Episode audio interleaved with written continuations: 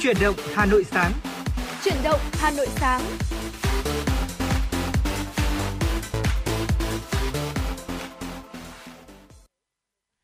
Xin chào quý vị và các bạn. Quý vị và các bạn đang đến với chương trình Chuyển động Hà Nội sáng trên sóng FM tần số 90 MHz của Đài Phát thanh và Truyền hình Hà Nội. À, thưa quý vị và các bạn, đồng hành cùng với quý vị trong buổi sáng ngày hôm nay là Thu Minh và Quang Minh. Dạ vâng ạ, xin mến chào quý vị thính giả. À, chúng ta sẽ có 60 phút đồng hành cùng với nhau trên làn sóng của FM 96, đi qua những tin tức đáng quan tâm, những nội dung hấp dẫn và bên cạnh đó sẽ là những giai điệu âm nhạc. Vì vậy quý vị và các bạn chúng ta hãy giữ sóng và tương tác cùng với chúng tôi thông qua số điện thoại 024 3773 6688 thưa quý vị. Dạ vâng ạ. Và quý vị thính giả thân mến, ờ, ngày hôm qua thì Thu Minh có đọc được một cái tựa sách khá là hay, đó chính là hài hước một chút thế giới sẽ khác đi. À, gần đây thì à, mình cũng nghe được ờ, một câu nói cũng ờ, tương tự, đấy chính là à, đôi lúc à, câu nói này là do mẹ Thu Minh vẫn hay chia sẻ với Thu Minh đó chính là đôi lúc thì chúng ta à, cần nhìn mọi thứ trong cuộc sống này với à, con mắt hài hước ừ. dù đó là câu chuyện tích cực hay là tiêu cực như vậy có thể thấy rằng là cái sự hài hước là một điều rất là quan trọng trong cuộc sống đúng không ạ dạ vâng chính xác ạ hài hước thì sẽ làm cho cuộc sống của chúng ta đôi lúc sẽ dễ dàng hơn và cũng tôi nghĩ rằng là qua góc nhìn hài hước thì à, cuộc sống này cũng sẽ nhận ra được nhiều những cái điều ý nghĩa cũng như là thú vị hơn Dạ vâng ạ. Vậy thì uh, trong buổi sáng ngày hôm nay thì uh, chúng ta sẽ cùng nhau chia sẻ một chút đi ạ uh, về những cái cách thức để có thể phát huy được cái sự hài hước ở trong cuộc sống này.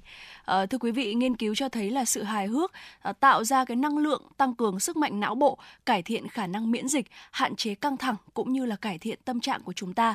À, Stephen M. Stoneford, à, nhà tâm lý học lâm sàng và giáo sư tại đại học Pepperdine ở Mỹ cho biết rằng là uh, cái việc mà trau dồi thêm tính cách hài hước trong cuộc sống hàng ngày là một trong những cách nhanh nhất và hiệu quả nhất để có thể tăng cường sức khỏe cũng như là hạnh phúc tổng thể. Ừ. Các lợi ích đó thì bắt nguồn từ tiếng cười, phản ứng thể chất đối với sự hài hước.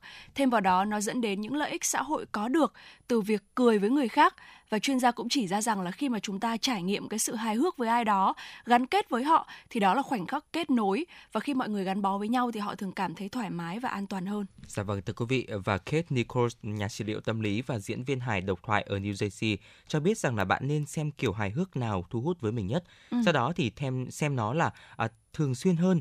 Bạn cũng có thể là dành nhiều thời gian hơn với những người khiến bạn cười hoặc là xem một bộ phim hài hước thay vì là bộ phim tình cảm. Bạn cũng có thể là xem những video vui nhộn trên mạng xã hội để có thể tìm kiếm niềm vui. Đôi khi thì tiếng cười thưa quý vị đến từ những điều rất là nhỏ bé thôi. Ví dụ như là đeo một chiếc mũi chú hề lên mũi mình chẳng hạn. À, nhìn vào gương thì chúng ta có thể là bật cười. Quan trọng là chúng ta sẵn sàng để có thể là thử những cái điều mà chúng ta sẽ cảm thấy là mang lại niềm vui cho chúng ta. Dạ vâng ạ. À, ngoài ra thì à, chúng ta hãy xác định ít nhất một điều buồn cười mỗi ngày quý vị nhé. Hãy đặt mục tiêu hàng ngày là tìm kiếm sự hài hước.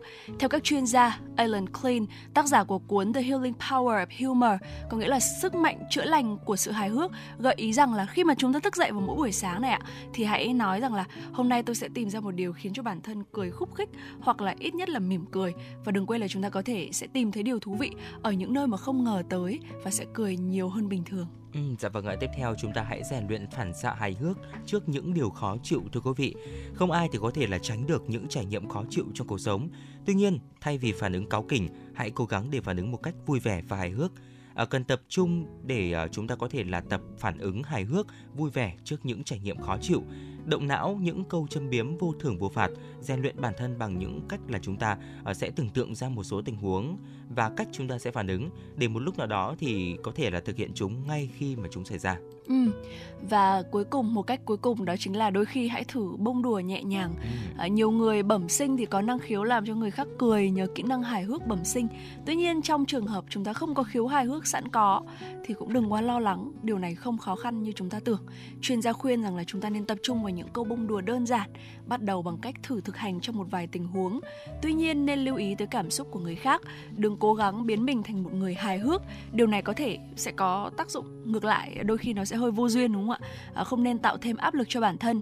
Chuyên gia Nicole nói rằng là nếu mà chúng ta thường xuyên tiếp xúc với những điều hài hước chúng ta sẽ đánh thức cái phần não bộ đó của mình cũng giống như tập thể dục. Nếu mà chúng ta tập đi tập lại một nhóm cơ các cơ đó sẽ khỏe hơn. Hãy nghĩ về khiếu hài hước của chúng ta theo một cách tương tự.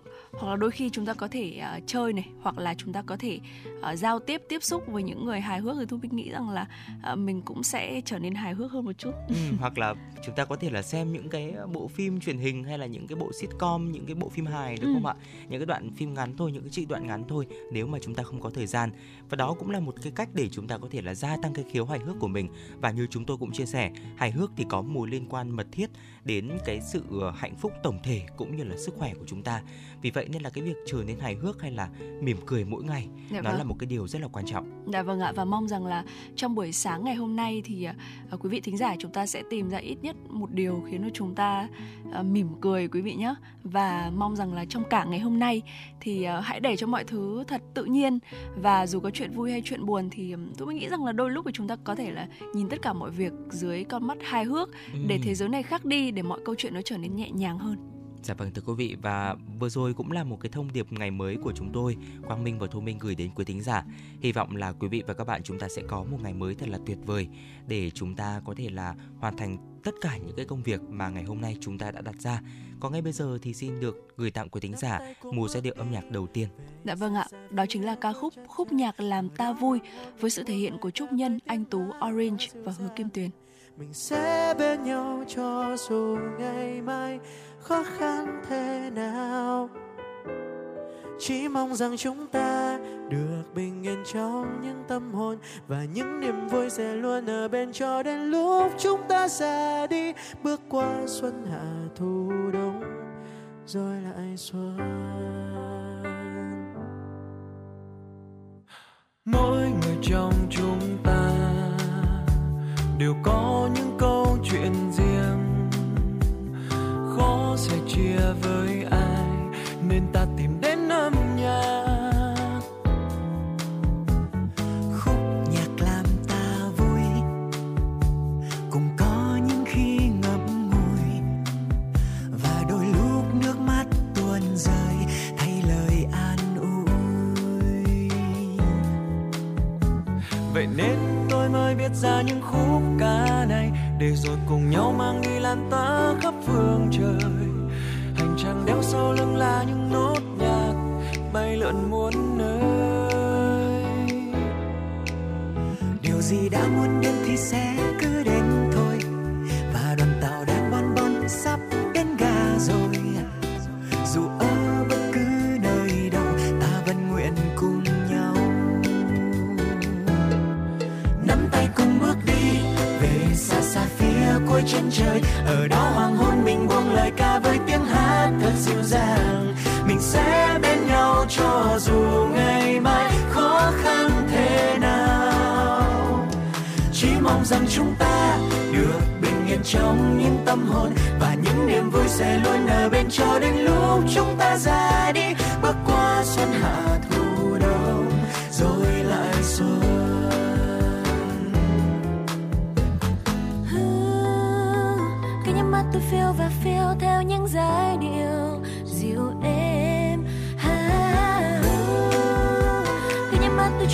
choice.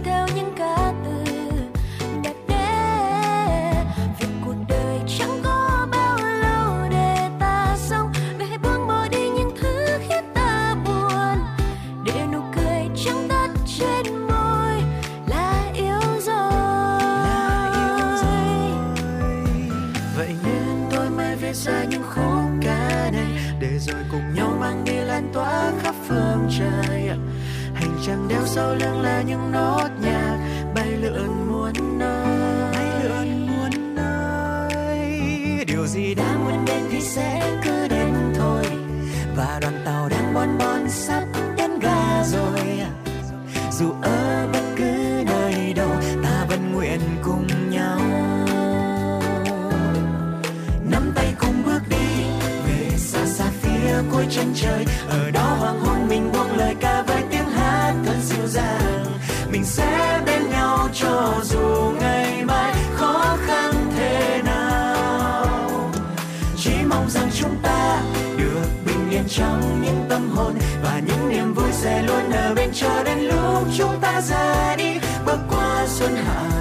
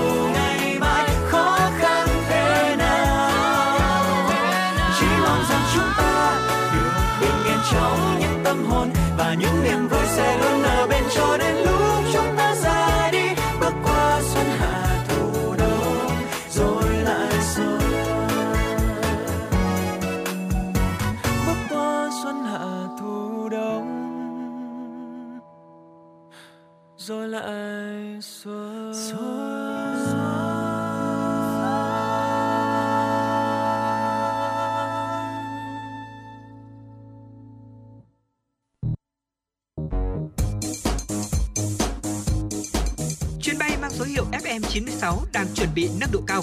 Quý khách hãy thắt dây an toàn, sẵn sàng trải nghiệm những cung bậc cảm xúc cùng FN96.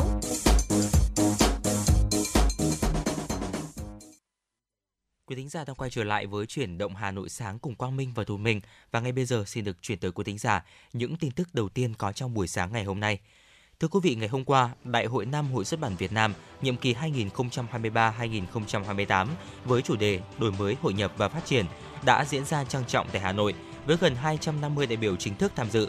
Đại hội vinh dự được nhận lãng hoa chúc mừng của Tổng Bí thư Nguyễn Phú Trọng, Ủy viên Bộ Chính trị, Chủ tịch nước Võ Văn Thưởng, Ủy viên Bộ Chính trị, Thủ tướng Chính phủ Phạm Minh Chính, Ủy viên Bộ Chính trị, Chủ tịch Quốc hội Vương Đình Huệ. Dự đại hội có Bí thư Trung ương Đảng, Trưởng ban Tuyên giáo Trung ương Nguyễn Trọng Nghĩa. Phát biểu chỉ đạo tại hội nghị, Trưởng ban tuyên giáo Trung ương Nguyễn Trọng Nghĩa biểu dương chúc mừng Hội xuất bản Việt Nam và đội ngũ người làm xuất bản trong cả nước nhiệm kỳ vừa qua đã không ngừng đổi mới sáng tạo, hoạt động tích cực, góp phần xây dựng một nền xuất bản mạnh. Để Hội xuất bản Việt Nam nâng cao vị trí, góp phần xây dựng một nền xuất bản mạnh và vai trò trở thành tổ chức hoạt động chuyên nghiệp hiệu quả, có nhiều đổi mới, nâng tầm bứt phá hơn nữa. Đồng chí Nguyễn Trọng Nghĩa yêu cầu ngành xuất bản và Hội xuất bản Việt Nam cần có những giải pháp, biện pháp cụ thể, mạnh mẽ khả thi để đưa chủ trương chính sách của Đảng, Nhà nước vào cuộc sống, đóng góp tích cực vào tổng kết 20 năm thực hiện chỉ thị số 42 về nâng cao chất lượng toàn diện hoạt động xuất bản. Theo trưởng ban tuyên giáo Trung ương, Hội xuất bản Việt Nam cần đổi mới nội dung, phương thức, đa dạng hóa các nội dung hoạt động phù hợp trong bối cảnh thời đại 4.0. Ngành xuất bản phải triển khai hiệu quả việc chuyển đổi số, tiếp tục phát triển và thích ứng với thế giới số hóa ngày càng phát triển, chú trọng triển khai nhóm nhiệm vụ gắn với yêu cầu về phát triển văn hóa đọc và chuyển đổi số trên cơ sở nhận thức văn hóa đọc là giải pháp căn cơ, chuyển đổi số là giải pháp đột phá, xây dựng ngành xuất bản thành một ngành kinh tế công nghiệp, công nghệ phát triển toàn diện và vững chắc. Bộ Công Thương cho biết trong 6 tháng đầu năm 2023, Tổng đài tư vấn và hỗ trợ người tiêu dùng đầu số 18006838 đã ghi nhận 4.138 cuộc gọi đến. Cụ thể về công tác tư vấn, hỗ trợ người tiêu dùng, Bộ Công Thương cho biết trong 6 tháng đầu năm 2023, Tổng đài tư vấn và hỗ trợ người tiêu dùng đầu số 18006838 đã ghi nhận 4.138 cuộc gọi đến. Các tổng đài viên đã tiếp nhận và trả lời 3.140 cuộc gọi, chiếm khoảng 75,8%. Trong số đó có khoảng 80% cuộc gọi liên quan đến yêu cầu tư vấn hỗ trợ về lĩnh vực bảo vệ quyền lợi người tiêu dùng. Về công tác tiếp nhận, hỗ trợ giải quyết đơn thư phản ánh của người tiêu dùng, trong 6 tháng đầu năm 2023, Bộ Công Thương đã tiếp nhận 985 đơn thư phản ánh, yêu cầu kiến nghị, khiếu nại của người tiêu dùng qua các phương thức bao gồm dịch vụ bưu chính chiếm khoảng 73%, hộp thư điện tử chiếm khoảng 21,7% và qua website chiếm khoảng 5,3%. Trong tổng số 985 đơn thư được tiếp nhận, các lĩnh vực kinh doanh hàng hóa dịch vụ chủ yếu bị phản ánh khiếu nại bao gồm kinh doanh quyền sở hữu kỳ nghỉ bất động sản nhà ở chung cư, dịch vụ ngân hàng, bảo hiểm nhân thọ, viễn thông, thương mại điện tử, hàng hóa tiêu dùng thường ngày, phương tiện vận chuyển và dịch vụ vận tải. Hôm qua, Hội đồng Nhân dân huyện Thanh Trì khóa 20, nhiệm kỳ 2021-2026, khai mạc kỳ họp thứ 11 nhằm đánh giá kết quả thực hiện nhiệm vụ phát triển kinh tế xã hội, đảm bảo quốc phòng an ninh 6 tháng đầu năm, triển khai nhiệm vụ 6 tháng cuối năm 2023 và xem xét thông qua các nghị quyết theo thẩm quyền. Phát biểu chỉ đạo tại kỳ họp, Bí thư huyện ủy Thanh Trì Lê Tiến Nhật nhất trí với các mục tiêu, nhiệm vụ giải pháp đã nêu trong báo cáo trình tại kỳ họp. Đồng thời đề nghị Hội đồng nhân dân, Ủy ban nhân dân huyện các cấp, các ngành cần quyết liệt thực hiện các nhiệm vụ phát triển kinh tế xã hội năm 2023 đồng thời huy động, sử dụng hiệu quả các nguồn lực xã hội, tận dụng tốt hơn lợi thế để phục hồi, phát triển kinh tế xã hội, tập trung chỉ đạo quyết liệt, hoàn thiện các tiêu chí đề án đầu tư xây dựng huyện thành quận, xã thành phường gắn với xây dựng nông thôn mới kiểu mẫu, quyết liệt thực hiện hoàn thành 4 tiêu chí theo chuẩn quận chưa đạt bao gồm cân đối thu chi ngân sách, đất xây dựng các công trình dịch vụ công cộng đô thị, trường trung học phổ thông đạt chuẩn quốc gia, tỷ lệ tuyến phố văn minh đô thị, phân đấu hoàn thành các tiêu chí chưa đạt trong thời gian sớm nhất. Hôm qua tại bể bơi Trung tâm Văn hóa Thông tin và Thể thao huyện Thanh Trì, Sở Văn hóa và Thể thao Hà Nội đã tổ chức khai mạc giải bơi thành phố Hà Nội năm 2023. Giải bơi được tổ chức thường niên nhằm hưởng ứng cuộc vận động toàn dân rèn luyện thân thể theo gương Bắc Hồ vĩ đại, đẩy mạnh tuyên truyền về lợi ích của việc tập luyện môn bơi, các kỹ năng an toàn trong môi trường nước, góp phần xây dựng đời sống lành mạnh, sống vui, sống khỏe, sống có ích của người trung cao tuổi – Tham gia giải có hơn 120 vận động viên đến từ 14 đơn vị quận huyện thị xã trên địa bàn thành phố, tranh tài ở 51 nội dung bơi tự do, bơi ếch, bơi ngửa, bơi bướm dành cho các lứa tuổi nam và nữ. Phát biểu khai mạc giải, Phó Giám đốc Sở Văn hóa và Thể thao Hà Nội Phạm Xuân Tài cho biết, trong nhiều năm qua, phong trào tập luyện môn bơi phát triển mạnh trên địa bàn Hà Nội – Hàng năm thành phố tổ chức nhiều giải thi đấu cho các lứa tuổi nhằm tạo phong trào, khích lệ mọi người học và tập luyện môn bơi thường xuyên để rèn luyện nâng cao sức khỏe. Và vừa rồi là những tin tức đầu tiên do biên tập viên Kim Dung thực hiện. Trước khi chúng ta cùng đến với một tiểu mục rất quen thuộc của chương trình chuyển động Hà Nội, đó là tiểu mục Hà Nội của tôi với ờ, chủ đề ngày hôm nay đó là những chiếc xe buýt đầu tiên ở Hà Nội. Thì xin mời quý vị thính giả chúng ta sẽ cùng Ờ, thư giãn với một ờ, giai điệu âm nhạc rất hay về Hà Nội, ca khúc Hà Nội Hiền với sự thể hiện của ca sĩ Đăng Khoa Idol.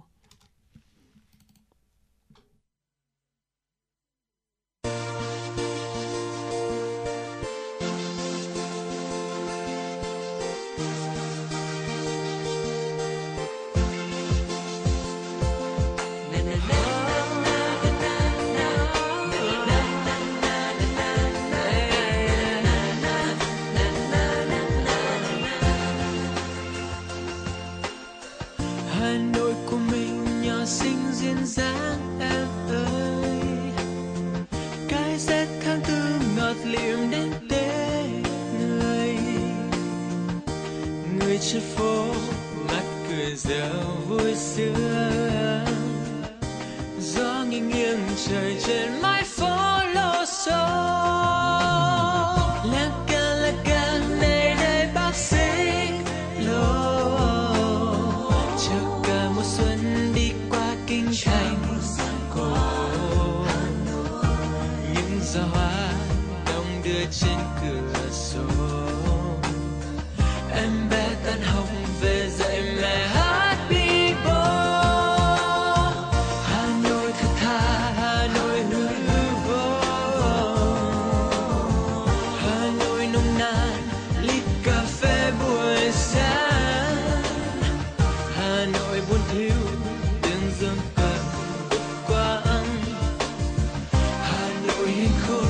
dreams are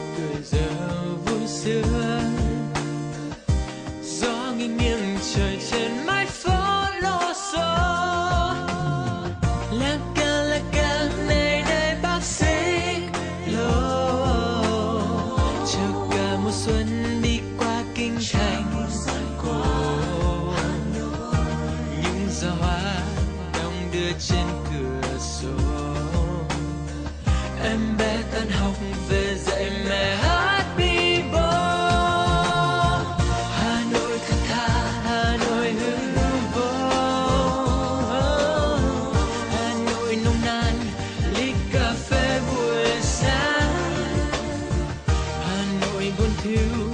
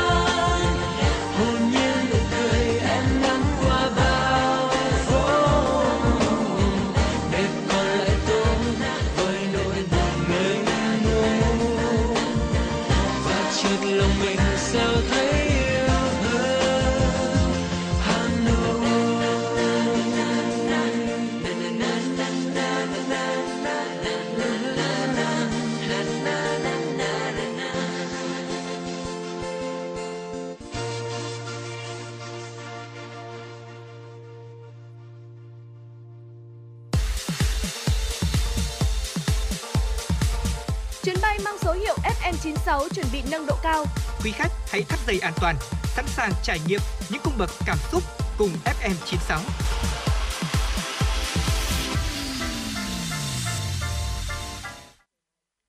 Quay trở lại với chuyển động Hà Nội sáng nay à, và như Thu Minh cũng đã giới thiệu trước đó, hãy cùng đến với tiểu mục Hà Nội của tôi để cùng à, đến với một chủ đề à, về một à, chiếc xe rất là quen thuộc đối với nhiều người. Đó chính là những chiếc xe buýt và cụ thể ở đây đó chính là những chiếc xe buýt đầu tiên của Hà Nội. Hơn 70 năm tồn tại trong thế kỷ 20 kể từ khi ra đời cho đến khi bị gỡ bỏ.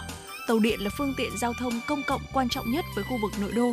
Thế nhưng mà đưa khách từ Hà Nội đến trung tâm ngoại ô và các tỉnh lân cận thì lại là xe buýt.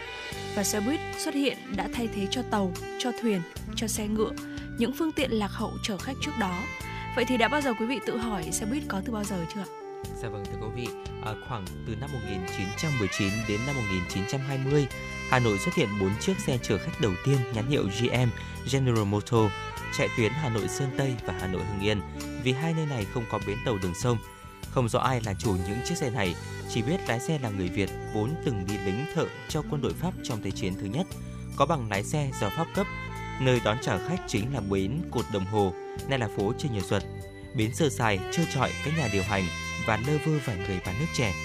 Trong những năm này, do cầu Long Biên còn hẹp, chưa được mở rộng hai bên, nên những chiếc xe buýt đi Hưng Yên phải qua bên kia sông bằng phà. Đến năm 1924, việc mở rộng đường hai bên cầu hoàn thành nên xe buýt không còn phải qua phà nữa. Thế rồi à, số đầu xe tăng nhanh, bến cột đồng hồ trở nên chật trội. Vì thế, hội đồng thành phố quyết định chuyển bến ra khu vực chuyên buôn bán nứa gần cầu Long Biên.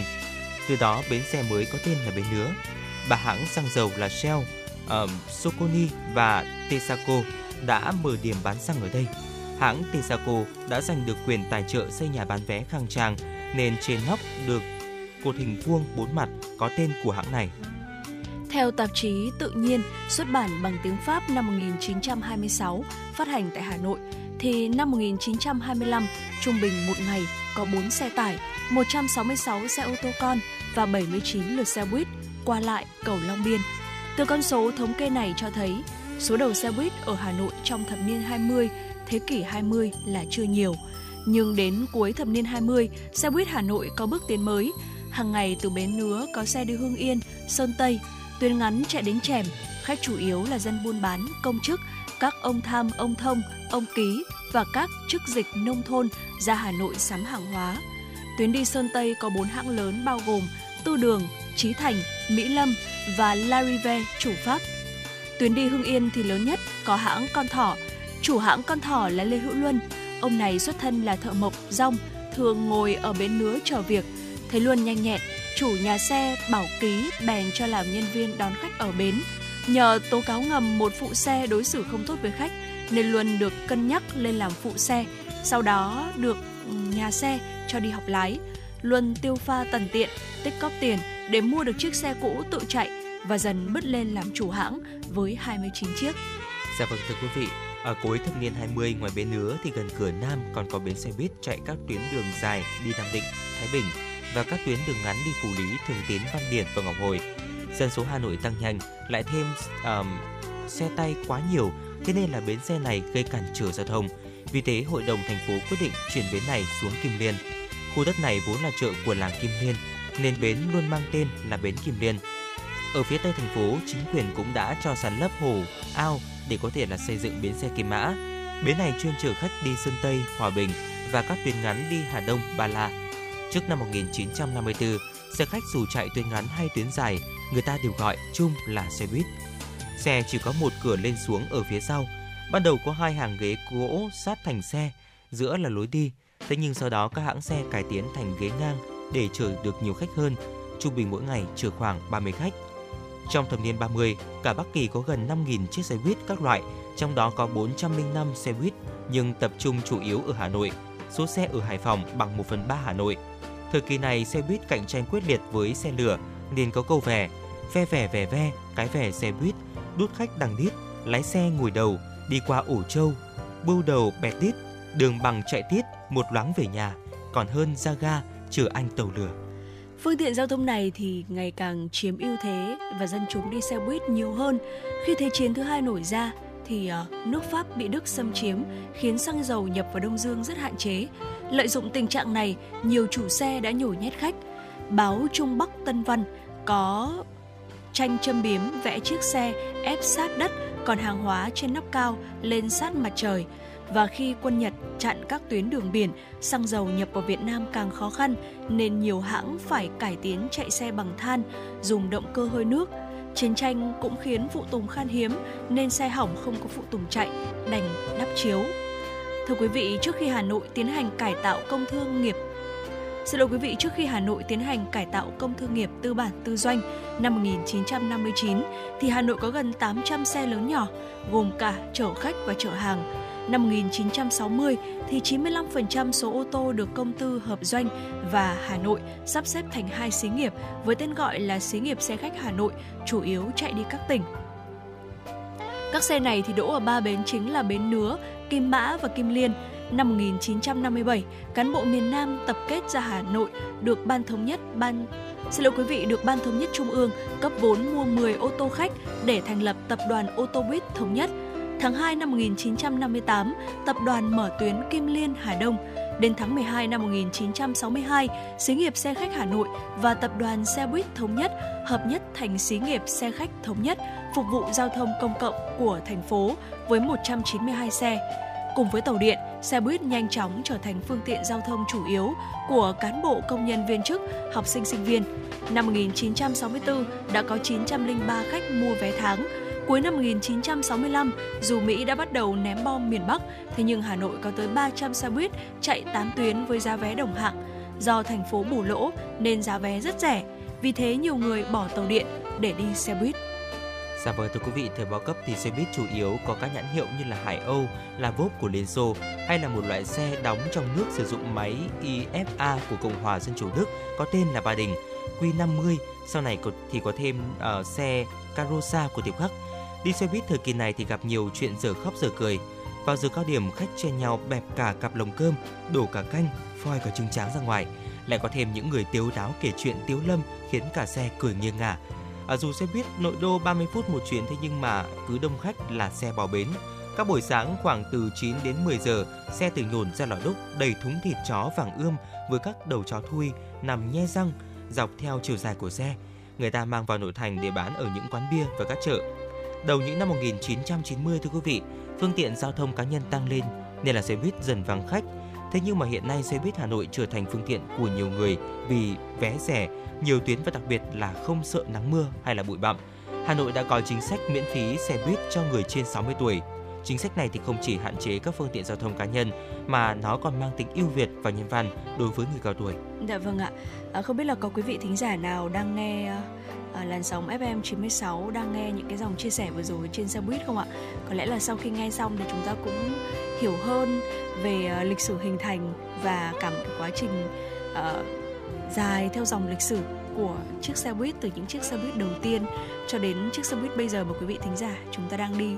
Và mong rằng là với những dòng ờ, chia sẻ với những cái lời chia sẻ vừa rồi đến từ Thu Minh và Quang Minh trong buổi sáng ngày hôm nay thì quý vị thính giả chúng ta sẽ có thêm một sự hiểu biết về một trong những uh, phương tiện công cộng mà ngay tại thời điểm này thì chúng ta cũng thấy rất nhiều ở trên khắp phố phường Hà Nội gắn liền với nhiều người thậm chí là uh, nó mang theo rất là nhiều những ký ức rất là nhiều những câu chuyện của quý vị thính giả.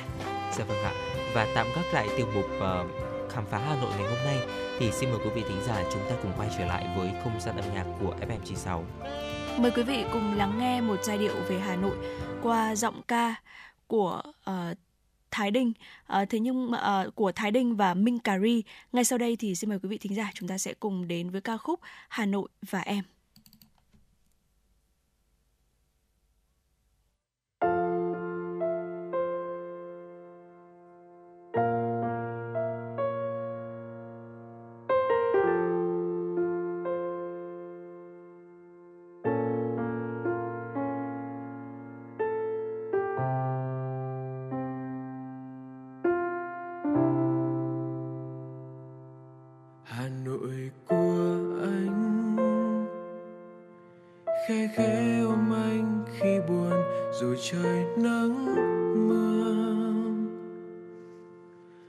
So.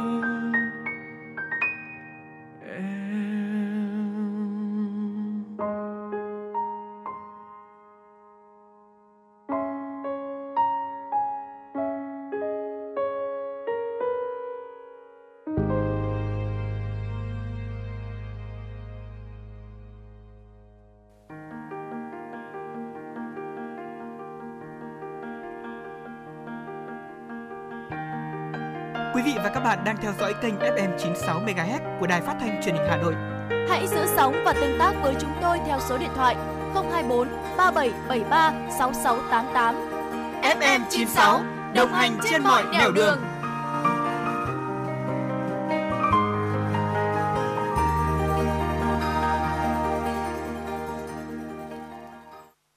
Quý thính giả vừa được lắng nghe một giai điệu âm nhạc qua tiếng hát của Thái Đinh và Minh Cà Ri. À, và nếu quý vị thính giả chúng ta có những giai điệu âm nhạc yêu thích muốn được lắng nghe trên làn sóng FM96 thì hãy tương tác với chúng tôi thông qua số điện thoại đó chính là 024 3773 6688 quý vị nhé. Còn ngay bây giờ thì xin được gửi tới quý thính giả những tin tức quốc tế đáng quan tâm. Thưa quý vị, hôm qua các nhà lãnh đạo NATO đã có cuộc gặp thượng đỉnh với lãnh đạo bốn nước châu Á Thái Bình Dương tại Litva. Cuộc gặp diễn ra trong bối cảnh NATO nhất trí thúc đẩy hợp tác an ninh với các đối tác ở khu vực này. Ngoài chương trình nghị sự liên quan đến tiến trình kết nạp Ukraine làm thành viên, thì việc thảo luận tiến trình mở rộng hợp tác của NATO với bốn đối tác ở khu vực châu Á Thái Bình Dương cũng là chủ đề quan trọng tại hội nghị thượng đỉnh NATO lần này. Tại cuộc gặp, NATO đã đề xuất thiết lập một văn phòng liên lạc tại Tokyo, Nhật Bản để tạo điều kiện thuận lợi cho công tác phối hợp với các đối tác châu Á Thái Bình Dương. Trung Quốc cũng đã lên tiếng phản đối việc NATO mở rộng tầm ảnh hưởng về phía đông để hợp tác với các nước ở khu vực châu Á Thái Bình Dương. Trung Quốc cảnh báo bất kỳ hành động nào đe dọa quyền lợi của nước này sẽ bị đáp trả quyết liệt. Hội nghị lần thứ hai Ủy ban Cải cách Toàn diện sâu rộng Trung ương Đảng Cộng sản Trung Quốc đã phê duyệt cải cách sâu rộng thị trường dầu khí năng lượng. Trung Quốc sẽ nỗ lực để đảm bảo hệ thống điện quốc gia, điều phối cung và cầu linh hoạt. Việc nới lỏng quản lý ngành dầu khí nói riêng và năng lượng nói chung, theo nhiều chuyên gia, sẽ tạo điều kiện để huy động nhiều thành phần tham gia vào lĩnh vực này. Cải cách nhấn mạnh đến cơ chế dự trữ dầu khí, phát huy tốt năng lực ứng phó khẩn cấp và điều tiết dự trữ nhịp nhàng, tăng cường giám sát và quản lý thị trường, thúc đẩy cạnh tranh công bằng lĩnh vực dầu khí, lên kế hoạch cụ thể khoa học thay thế sử dụng năng lượng truyền thống sang các nguồn năng lượng mới để cung cấp cho hệ thống điện lưới quốc gia, nhanh chóng đổi mới công nghệ năng lượng mới, tạo điều kiện để các doanh nghiệp kinh doanh theo cơ chế thị trường, không ngừng hoàn thiện hệ thống chính sách, làm tốt cung cấp dịch vụ công cơ bản về điện lực. Ủy ban Cải cách Phát triển Quốc gia khuyến nghị Trung Quốc phải đặt vấn đề tiết kiệm năng lượng lên hàng đầu. Theo các chuyên gia, trong một thời gian dài, ngành công nghiệp dầu khí của Trung Quốc độc quyền nên cải cách sâu rộng thị trường năng lượng là một bước ngoặt từng bước phá vỡ tình trạng độc quyền, thúc đẩy sự mở cửa của ngành công nghiệp dầu khí, năng lượng phát triển lành mạnh, cải cách thị trường dầu khí, nới lỏng quản lý thị trường ở một mức độ nhất định, tạo điều kiện cho nhiều thành phần tham gia vào lĩnh vực dầu khí và năng lượng mới, qua đó hình thành cơ chế định giá dầu khí, giá điện theo giá thị trường. Thưa quý vị, Liên đoàn Bảo hiểm Pháp cho biết hóa đơn bồi thường thiệt hại liên quan đến các vụ bạo loạn gần đây ở nước này đã lên tới 715 triệu đô la Mỹ. Các công ty bảo hiểm của Pháp đã tiếp nhận hơn 11.000 hồ sơ yêu cầu bồi thường liên quan đến các vụ bạo loạn. Khoảng 1 phần 3 yêu cầu bồi thường thiệt hại là từ chính quyền địa phương. Bộ trưởng Tài chính Pháp đã đề nghị các công ty bảo hiểm kéo dài thời hạn nộp hồ sơ yêu cầu bồi thường để tạo điều kiện cho người yêu cầu bồi thường. Pháp đã trải qua làn sóng bạo loạn kéo dài suốt một tuần, bùng phát sau một vụ là thiếu niên 17 tuổi bị cảnh sát bắn chết sau khi không tuân thủ hiệu lệnh giao thông. Đây là đợt bạo loạn đô thị dữ dội nhất của Pháp trong gần 20 năm qua. Theo các nhà khoa học tại Nhật Bản, tác động của đại dịch COVID-19 khiến sự phát triển của trẻ 5 tuổi bị chậm trung bình gần 4,4 tháng. Nhóm nghiên cứu đã kiểm tra tình trạng phát triển của trẻ mẫu giáo 5 tuổi ở một thành phố thuộc khu vực đô thị Tokyo để đánh giá tình trạng phát triển của trẻ trong 8 lĩnh vực. Nhóm nghiên cứu đã yêu cầu các giáo viên đánh giá khả năng trẻ có thể thực hiện 130 kiểu hành động. Kết quả những trẻ trong độ tuổi từ 3 đến 5 trong thời kỳ đại dịch COVID-19 có dấu hiệu phát triển chậm hơn tháng so với bình thường. Các nhà khoa học cho biết nguyên nhân có thể là do giảm tương tác với người khác, chủ yếu vì các nhà trẻ bị đóng cửa trong thời điểm xảy ra đại dịch COVID-19. Và trước khi chúng ta cùng đến với những tin tức tiếp theo thì hãy cùng à, quay trở lại với không gian âm nhạc, cùng đến với một à, ca khúc mới với sự sáng tác của nhạc sĩ Bùi Công Nam và cũng được thể hiện bởi chính nhạc sĩ này. Ca khúc là Sao em ơi. Mời quý vị thính giả chúng ta sẽ cùng thư giãn với ca khúc này.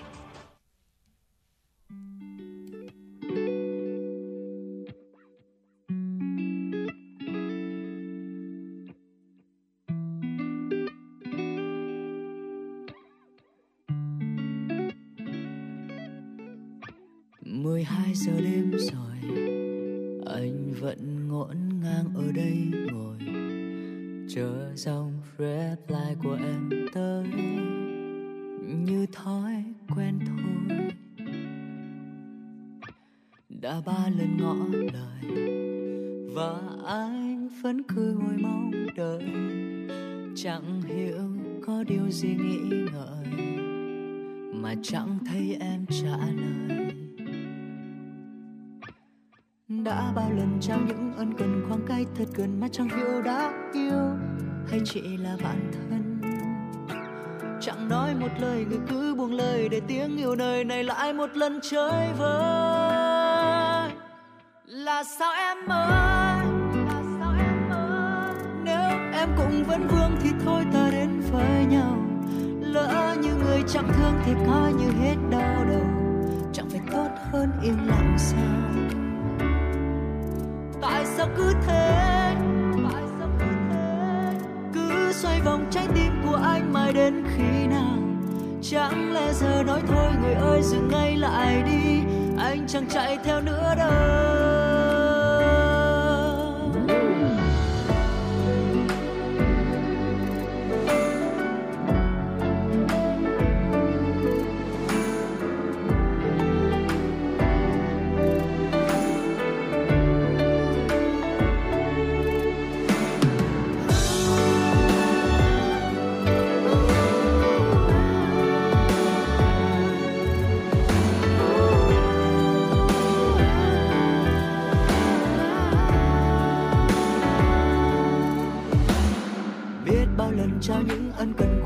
Thật gần mà chẳng hiểu đã yêu hay vẫn là bạn thân.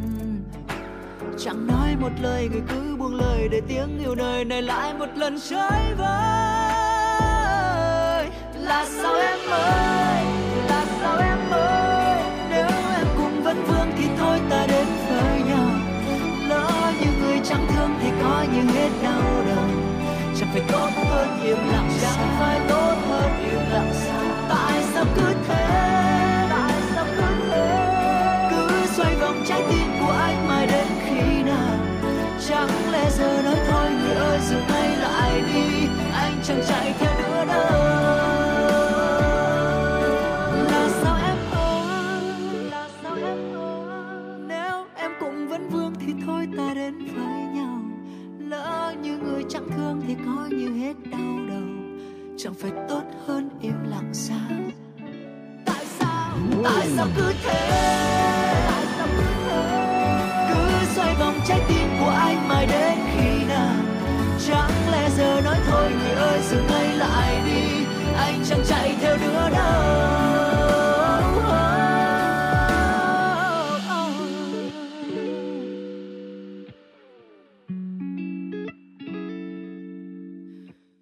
Thôi, người ơi, dừng ngay lại đi. Anh chẳng chạy theo nữa.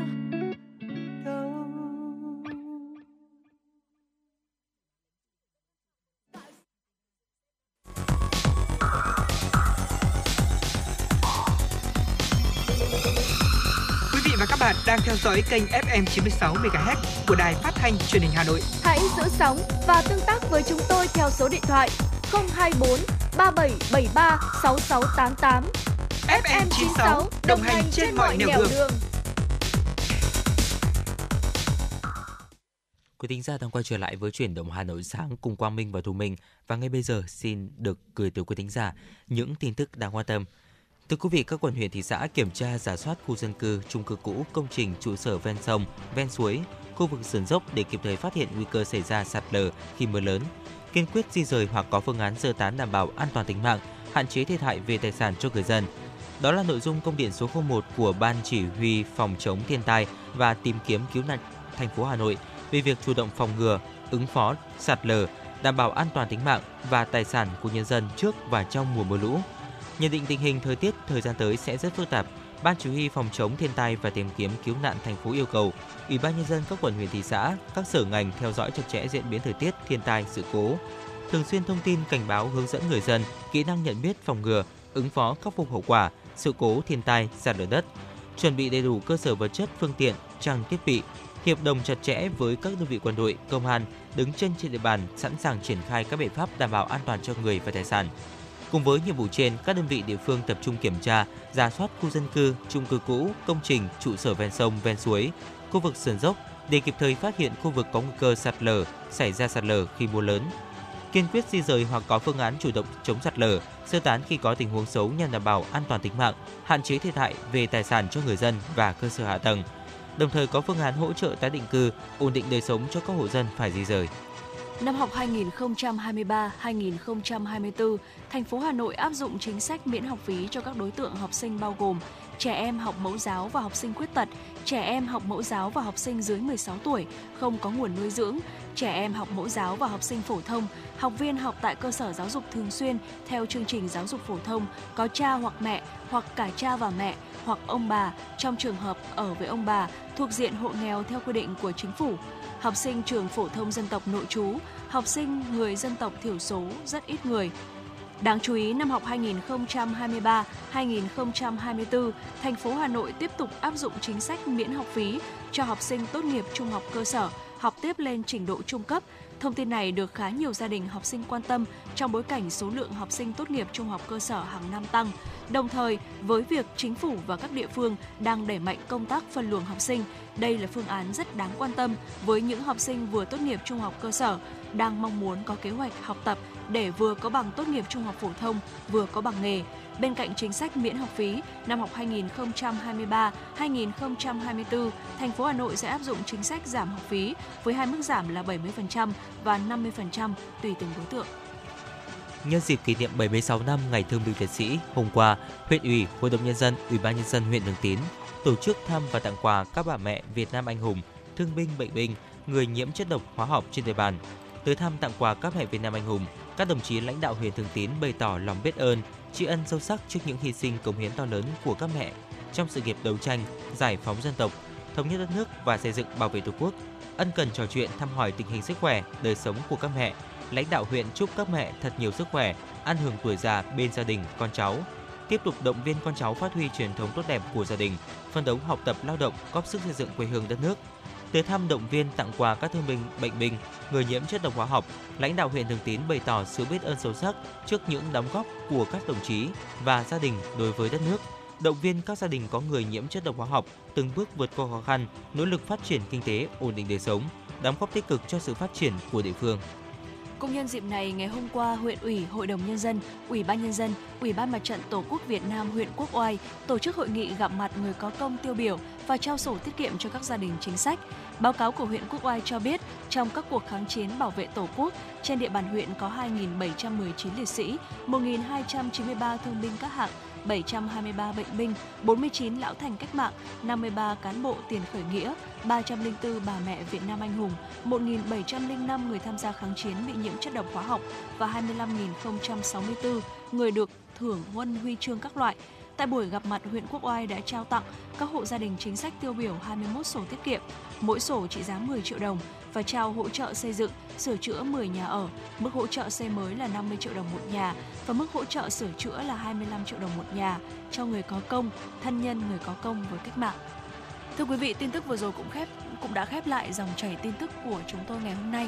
Ở phần cuối của chương trình thì xin mời quý vị thính giả, chúng ta sẽ cùng đến với một tiểu mục quen thuộc, đó chính là tiểu mục Sống khỏe cùng FM 96. Và trong tiểu mục này thì chúng ta hãy cùng đến với nội dung, đến với những mẹo nhỏ để giúp quý vị chúng ta có thể kiểm soát đường huyết khi mà chúng ta ăn đồ ngọt. À, thưa quý vị, người tiểu đường thì có thể ăn đồ ngọt với lượng vừa phải, ưu tiên trái cây, ở đếm tổng lượng cáp hàng ngày để có thể tránh tăng vọt đường huyết. Theo Hiệp hội Tiểu đường Mỹ, cơ thể sẽ phân hủy carbon hydrate à, bao gồm đường và tinh bột đấy ạ uh, vào thành glucose làm tăng cái nồng độ đường trong máu. Insulin đưa đường từ máu vào tế bào, sử dụng tế bào năng lượng nhằm sử dụng để tạo năng lượng nhằm điều chỉnh đường huyết cân bằng. Và do cơ thể của chúng ta không thể sử dụng uh, insulin hiệu quả, cho nên người bệnh tiểu đường tuyếp 2 phải hạn chế đường và tinh bột. Tuy nhiên, người bệnh vẫn có thể chúng ta ăn đồ ngọt với lượng vừa phải và có biện pháp quản lý lượng đường ở trong máu. Và ngay sau đây sẽ là một số những gợi ý cho người tiểu đường thưởng thức đồ ngọt. Dạ vâng thưa quý vị, đầu tiên đó chính là chúng ta kiêng ăn đồ ăn vặt, đồ ngọt thì có thể là gây tác dụng ngược vì vậy nên là cái việc mà chúng ta thỉnh thoảng ăn đồ ngọt cũng là một điều rất là quan trọng. À, việc này thì sẽ khiến người tiểu đường thèm ăn những món ăn này nhiều hơn. Khi mà cơn thèm không thể kiềm chế thì người bệnh ăn nhiều hơn. Thỉnh thoảng chúng ta có thể là cho phép bản thân mình thưởng thức đồ ngọt, bánh ngọt, kẹo hay là sô cô la ở mức độ vừa phải. Người bệnh thì nên hỏi ý kiến của bác sĩ để biết số lần, liều lượng dùng phù hợp tùy theo tình trạng kiểm soát đường huyết. Ngoài ra thì cũng hãy ưu tiên trái cây bởi vì đây là lựa chọn tốt khi mà người bệnh tiểu đường thèm ăn ngọt vì chúng có ít cáp hơn và không chứa đường đã qua chế biến. Trái cây giàu chất xơ cho nên là cơ thể mất nhiều thời gian để tiêu hóa, ít làm tăng đường huyết nhanh chóng. Tuy nhiên chúng ta vẫn cần xem xét kích thước khẩu phần và hàm lượng đường khi ăn. Ví dụ người bệnh chỉ nên uống sinh tố khoảng 120 đến 180 ml mỗi khẩu phần. Ăn trái cây khô như là nho thì khoảng là 2 thìa, tương đương với 15 gram cáp. Ừ, dạ vâng ạ. Bên cạnh đó thì chúng ta hãy tính tổng lượng cáp thưa quý vị. Người bệnh cần xem xét lượng cáp trong các bữa ăn bởi vì là nó có thể là làm tăng nhanh đường huyết.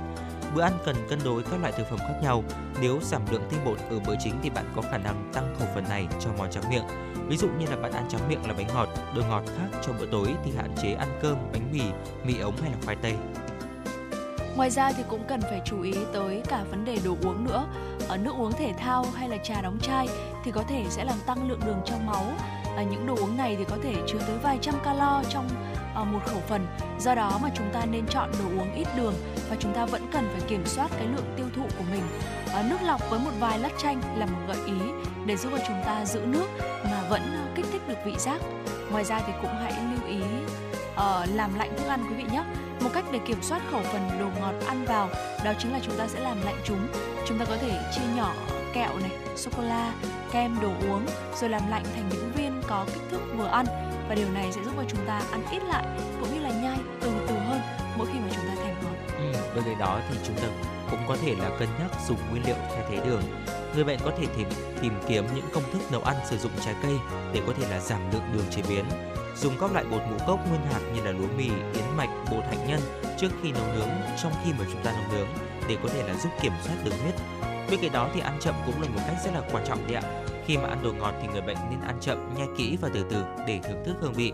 Thức ăn được tiêu hóa chậm hơn, giảm khả năng tăng đột biến đường huyết và bạn có thể là chia khẩu phần đồ ngọt với người ăn cùng để có thể là kiểm soát lượng tiêu thụ mà vẫn thỏa cơn thèm ngọt.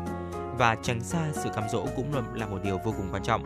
Không đặt đồ ngọt ở phía trước hoặc là ngang tầm mắt trong tủ đựng thức ăn, nơi mà bạn có thể là nhìn thấy rất là dễ dàng trong à, cuộc sống hàng ngày bạn có thể là nhờ các thành viên trong gia đình hỗ trợ kiểm soát cơn thèm ngọt như là không ăn chúng trước mặt bạn hay là hạn chế mua thức ăn ngọt về nhà.